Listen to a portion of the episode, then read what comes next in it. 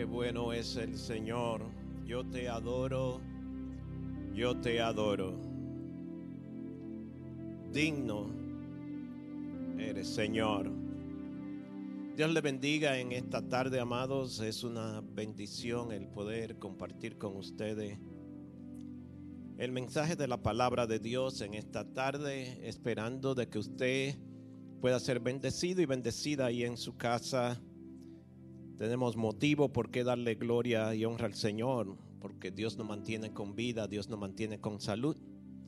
En medio de la incertidumbre, como siempre digo, Dios no ha cuidado, Dios no ha bendecido.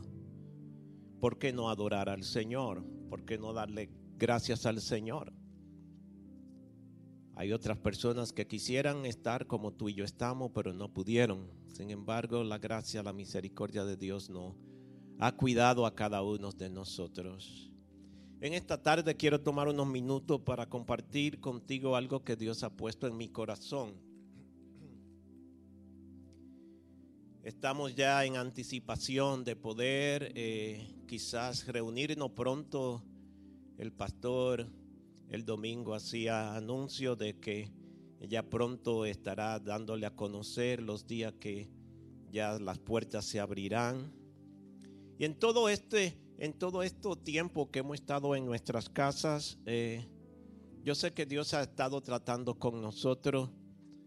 El domingo el pastor predicaba de preparándonos para, para regresar, para congregarnos.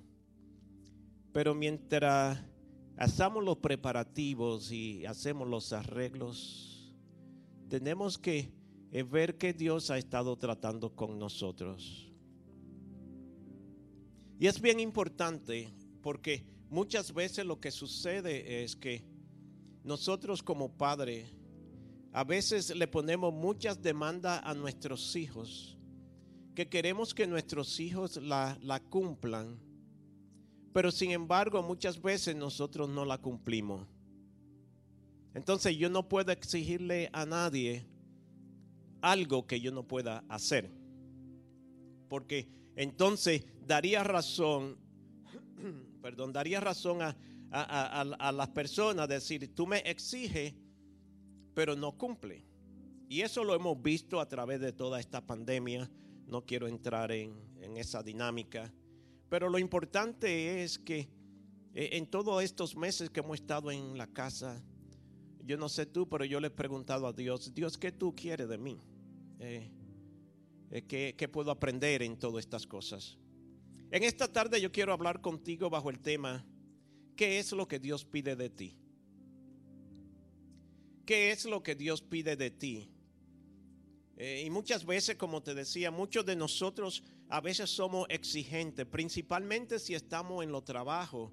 Recuerdo cuando trabajaba secularmente eh, como jefe de un departamento, pues yo tenía que exigirle a, ciertos eh, de los empleados que, que cumplieran con ciertas regulaciones, pero yo como el jefe tenía que dar ejemplo, porque si yo no doy el ejemplo, no puedo exigirle a ellos que cumplan, porque le voy a dar entonces motivo a ellos de decir, pero usted es el primero que está quebrantando, no está cumpliendo con lo que se está exigiendo.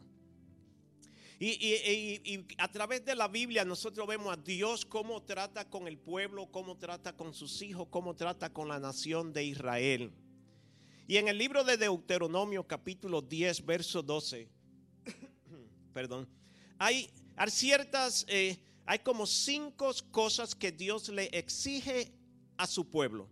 El verso 12 él dice, ahora pues Israel, ¿qué pide Jehová tu Dios de ti?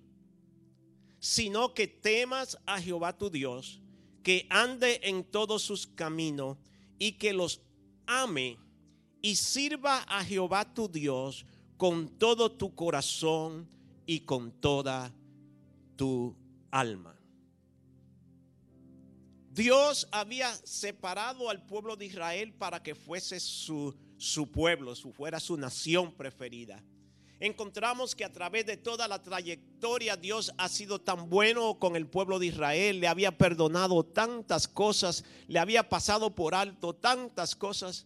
Y por más bueno que Dios era con el pueblo de Israel, más rápido muchas veces el pueblo se desviaba de lo que Dios quería.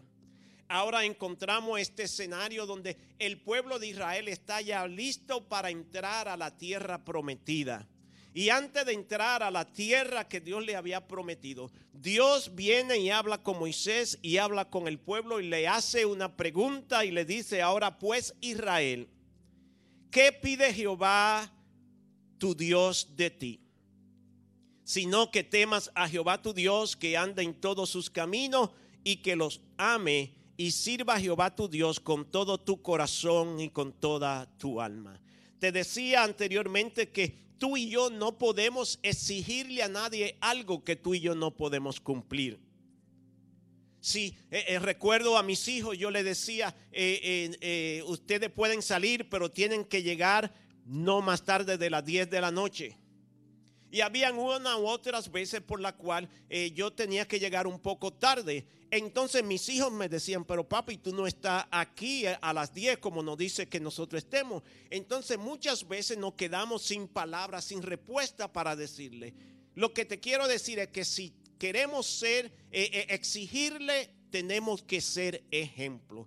¿Y quién más que Dios para ser el ejemplo para ti y para mí?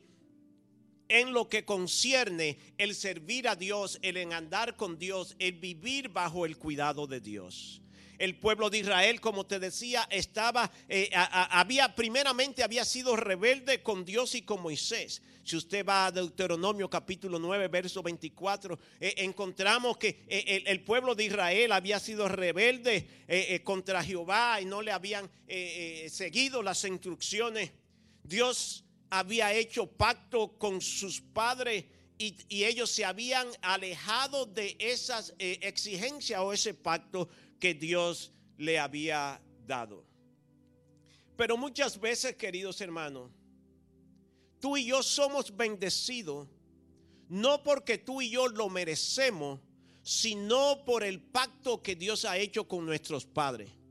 En otras palabras, muchos de nuestros hijos son bendecidos no porque quizá ellos han sido buenos, sino por nuestras oraciones y nuestro servicio a Dios, por la intersección que hemos hecho a favor de nuestros hijos, la bendición de Dios llega hasta ellos. El pueblo de Israel era bendecido muchas veces no porque eran buenos, sino por el pacto que Dios había hecho con sus padres. Y por esa razón entonces podían alcanzar los beneficios que Dios tenía para ellos. El pueblo está listo para eh, entrar a la tierra prometida. Pero antes de entrar, Dios le hace una pregunta al pueblo de Israel sobre algo que Él le quiere exigir. Y lo primero que Dios le dice al pueblo de Israel es que tengan temor. Pero el temor que Dios le exige no es un temor de terror, de miedo, sino un temor de reverencia que Dios le dice que tienen que reconocer a Dios como lo que Él es. Que tienen que temerle a Dios no porque Dios lo va a matar, sino porque Él es el Dios santo, el Dios poderoso, el Dios que hace milagro, el Dios que le ama. Por eso es que en el verso 12 Él dice, ahora pues Israel, ¿qué pide Jehová tu Dios de ti? Y lo primero que le dice, sino que temas a Jehová. El temor a Jehová te hará a ti sabio. Eclesiastés capítulo 1, verso 7 dice, el principio de la sabiduría es el temor a Jehová.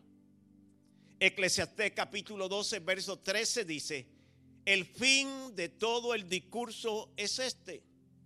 Teme a Dios y guarda su mandamiento, porque esto es el todo del hombre. En otras palabras, ese temor de reverencia a Dios te puede hacer sabio, te puede ayudar, te puede bendecir, te puede dar sabiduría, te puede llevar a lugares que a lo mejor tú y yo no podemos entender. El temor a Dios te ayuda a ti a adorar a Dios y no a otros dioses.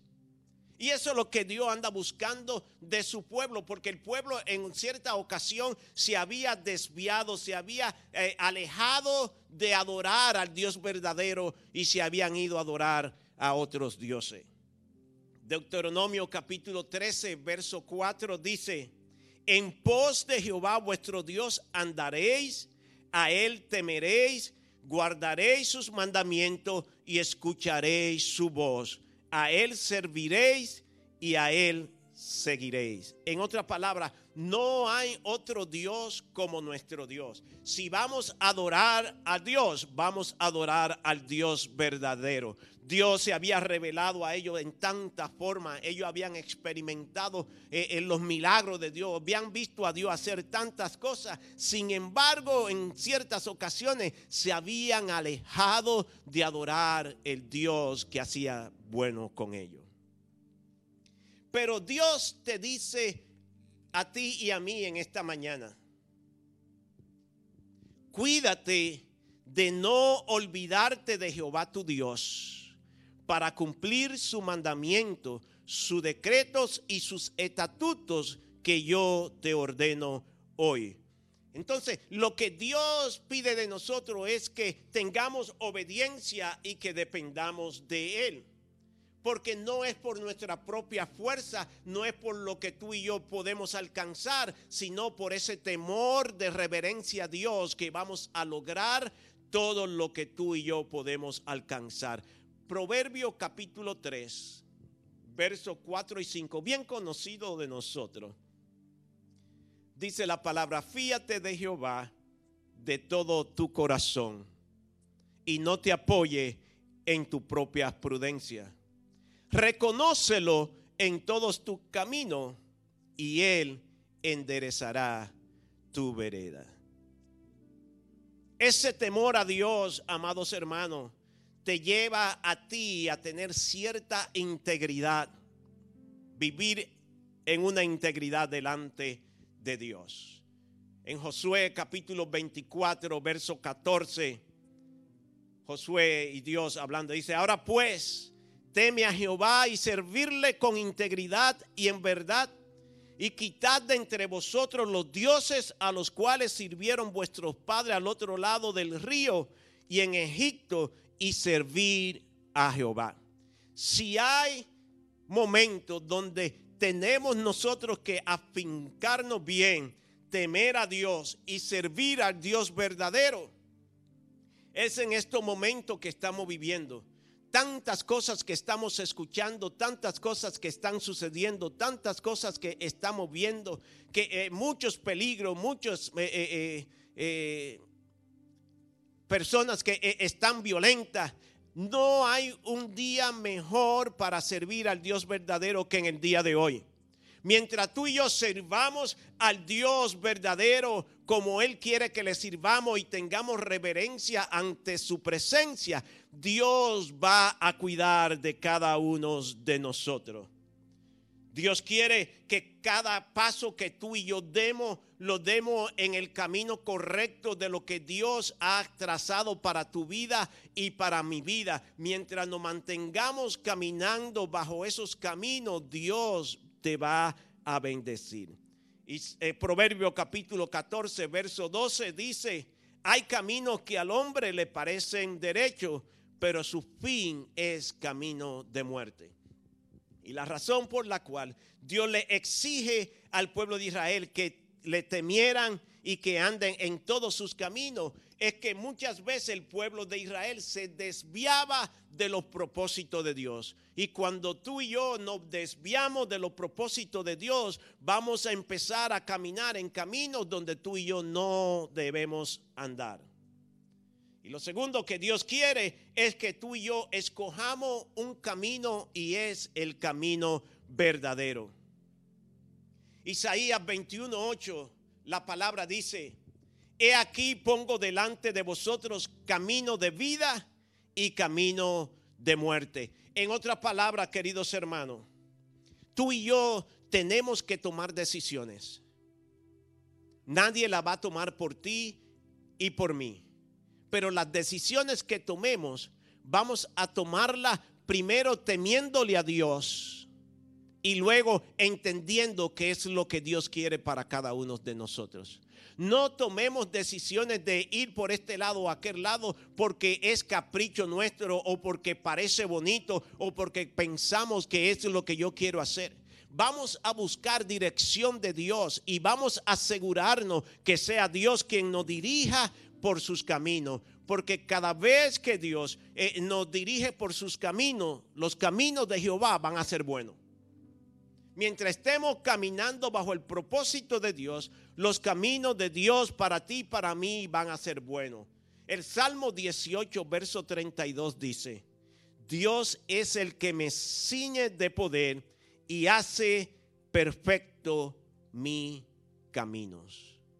En otras palabras, cuando yo temo a Dios, cuando yo temo a Dios, tengo miedo de salirme fuera de su voluntad cuando yo le temo a Dios, Dios entonces va a enderezar mis pasos para que yo ande en esa perfecta voluntad. ¿Por qué? Porque Él te va a dar a conocer a ti y a mí los caminos que tú y yo tenemos que andar. El pueblo de Israel sale y ¿quién lo dirige? Dios. Pero sus malas decisiones hicieron desviar el propósito de Dios y les algo que le tomaba tres días para entrar a la tierra prometida, le tomó 40 años. Por su desobediencia, por muchas veces desviarse de los propósitos y los caminos de Dios. Yo espero que los propósitos que tú, Dios tiene para contigo y los planes que tú quieres hacer, que, que no te tomen mucho tiempo porque te desviaste del camino que Dios tenía para ti, sino que aprenda a entender cuál es el camino que Dios exige para ti. Salmo 86, verso 11 dice, enséñame, oh Jehová, tus caminos, caminaré yo en tu verdad, afirma mi corazón para que tema tu nombre. Salmo 37, verso 8 te dice, te haré entender y te enseñaré el camino que debe andar. Quiere decir, amados hermanos, que Dios es el que va a enseñarnos, Él va a abrir el camino para que tú y yo caminemos en su voluntad. En esta tarde eh, quiero animarte a que te asegure que el camino que tú andas caminando es el camino que Dios ha trazado para tu vida. No el que te dice el amigo, no el que te dice el vecino, no el que la sociedad quiere pintarte o, o lo que las personas en autoridad quieren decirte, sino el camino de Dios. Y la razón por la cual nosotros hemos tomado tiempo para reabrir nuestro templo. No es porque ya la noticia lo han dicho o el gobierno lo ha dicho, sino que el pastor está esperando que Dios le indique el camino y el tiempo para hacer lo que necesita hacer. Porque cuando caminamos bajo la perfecta voluntad de Dios, Dios va a abrir el camino y tú y yo vamos a ser bendecidos. Primero Dios le dice al pueblo de Israel y te dice a ti y a mí en esta tarde. Estamos listos para, para regresar. Primero teme a Dios. Segundo, anda en su camino. Lo tercero que Dios le dice al pueblo y que me dice a mí, el pastor tocó parte de esto eh, el domingo, es que tenemos que amar a Dios. Mateo 22, 37 dice, amarás al Señor tu Dios con todo tu corazón y con toda tu alma y con toda tu mente.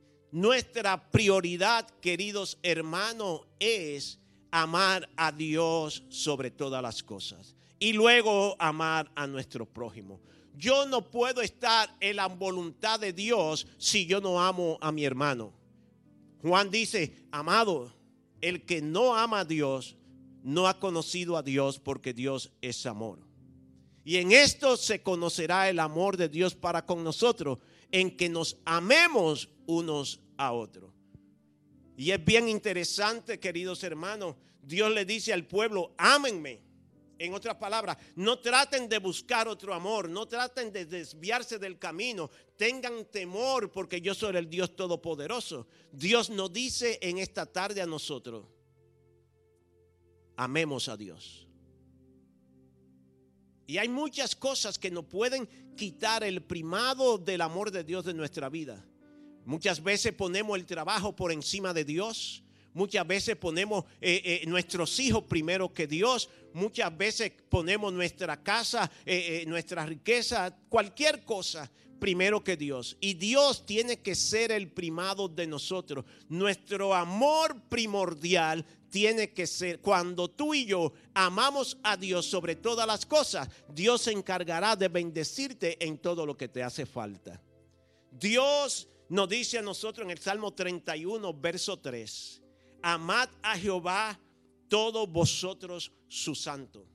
Entonces, mi deber es asegurarme de que el amor en mi corazón le pertenezca a Dios. Porque si hay algo que ocupa ese amor de Dios, entonces estoy haciendo lo contrario a lo que Dios me exige. Y Dios me exige a mí que amemos también a nuestro prójimo como a nosotros mismos. Y hoy tú y yo podemos ver a través de la noticia, los medios de comunicación, lo que está sucediendo. Pero tú y yo podemos cambiar el destino porque tenemos a Dios en nuestros corazones. Dios te da todo lo que tú le pides, pero tú le das a Dios lo que Él te pide. Dios nos da a nosotros todo lo que tú y yo les pedimos. Pero tú y yo tenemos que asegurarnos que cuando Él nos pida algo, tú y yo se lo demos. Y muchas veces no nos queremos desprender de algunas cosas que, que, son para nosotros valiosas. Y lo que está haciendo es que está reemplazando el lugar de Dios. Y Dios tiene entonces que hacer lo que Él tenga que hacer para captar nuestra atención. Lo próximo que Dios nos exige, primero Dios exige que le temamos. Segundo, Dios dice que andemos en sus caminos. Tercero, Dios pide que le amemos. Ahora Dios dice que le sirvamos. Y es bien interesante, amado. Y quiero que me escuche para que no me vaya a malinterpretar lo que voy a decir. Nuestra prioridad en la vida cristiana es amar a Dios sobre todas las cosas. Eso tiene que ser el primado para nosotros. Y luego Dios va a encargarse de lo demás. Y si tú y yo vemos el verso, vemos que servicio es de lo último que Dios le exige al pueblo. Pero muchas veces nosotros queremos servir antes de amar. Y ahí es donde tú y yo fracasamos. Porque el servicio es lo que tú y yo hacemos en la obra de Dios.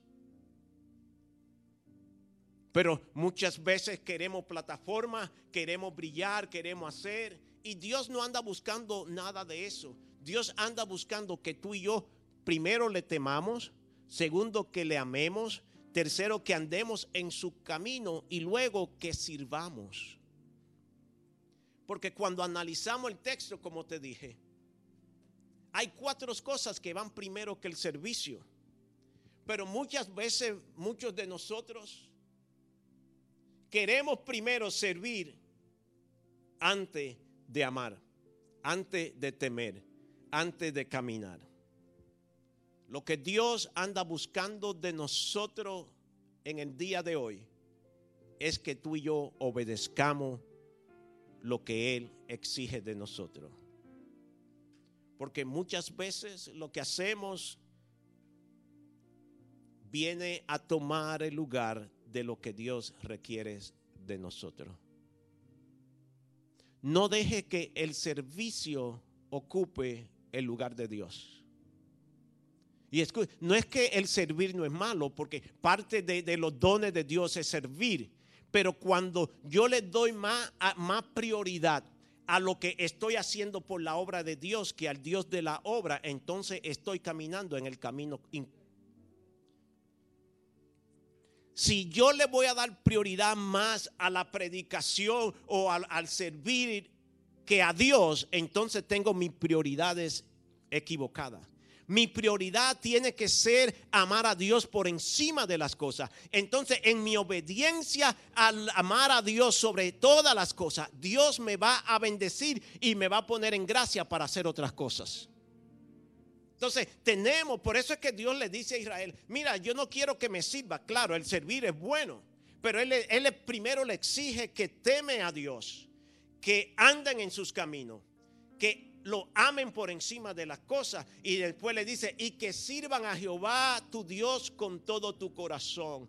¿Por qué? Porque cuando el amor de Dios está en mi corazón, entonces todo lo que yo haga va a ser de bendición porque Dios está en primer lugar.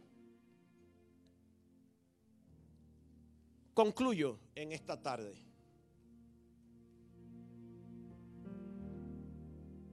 Porque si no estamos preparando para regresar.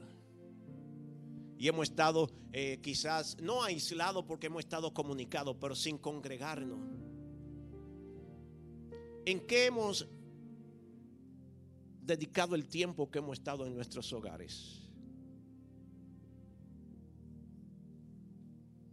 Yo creo que el tiempo que hemos estado en los hogares ha, tenido que ser para eh, acercarnos más a Dios, para para ver qué Dios nos quiere decir a nosotros, para ver dónde, cómo están mis prioridades en lo que hago en Dios. Y si queremos movernos hacia adelante, Dios entonces empieza a requerirnos ciertas cosas. De la misma forma que para poder llegar a reunirnos como iglesia, hay ciertas cosas que se nos están exigiendo, que tenemos que cumplir ponernos máscara, guardar distancia, lavarnos bien las manos, eh, no tocarnos. Son cosas que, aunque no nos gusten, pero si queremos ser partícipes de adorar a Dios juntos, tenemos que cumplir con estas cosas. Y en esta tarde, Dios nos dice a nosotros, ¿dónde están tus prioridades? Porque si el servir está primero, tienes que empezar a decirle, Señor, eh, arreglas nuevamente mis prioridades porque yo quiero obedecerte. Y el amor de Dios tiene que ser lo primero. Porque el amor va a complementar todas las demás cosas que Dios demanda de ti y que Dios demanda de mí. Y en esta tarde Dios te pregunta, o hazte la pregunta, ¿qué es lo que Dios demanda de mí. Si no es el amor, pídele a Dios que arregle tu prioridad. Padre, gracias en esta tarde por tu amor para con nosotros. Señor, tenemos que entender que el amor hacia ti tiene que ser lo primero en nosotros para poder participar de las bendiciones que tú tienes Señor, tú le dices al pueblo que te, teman, que le amen, que andan en sus caminos, que les sirvan. Y luego tú lo vas a entrar a la tierra. Ayúdanos, Señor, a poder entender que ese amor hacia ti tienes grande prioridad en nuestras vidas para poder nosotros luego amar a nuestro prójimo, temerte, andar en tus caminos y servirte, Señor de todo corazón. Gracias a Dios en Cristo Jesús. Amén y amén.